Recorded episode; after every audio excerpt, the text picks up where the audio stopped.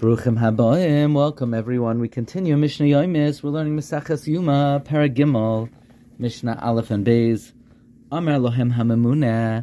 The Memuna would say to the Kohanim, Tzu'uru, go out and see from a high place in the Mikdash, Hashchita, if the time of Shechtin, the Karban Tamid, Shachar has reached, because the Shechita is pasal at night, like the Pasuk says, B'yoim Ziv Chachem. The Memuna here is, according to Rashi and others, the Sgan Koyin Gadol.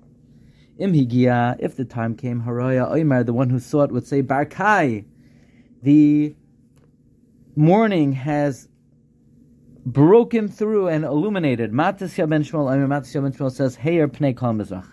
They would not check the Karban Tamid until the Roya would say, Heyer Pnei Kol Mizrach. This is after Barkai. And they would say, Ad Sheba Chevron. Did the light reach Chevron? Vahu, the one who saw, would say, Omer, he would say, Hein, yes. Yerushalmi says, why did they ask until Chevron? It was only to invoke those who are residing, sleeping in Chevron. There's chus avos who are buried in Chevron. The halacha is like Matasya ben Shmuel. Mishnah Beis. Why would they have to go up to a high place to see if the Heir Hashachar?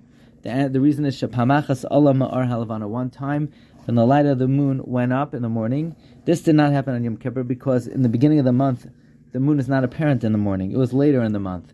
They thought that the eastern horizon was illuminated. They shachted the karban tamid and they took out the tamid lebeis asreifa to burn it because it was shachted while it was still night.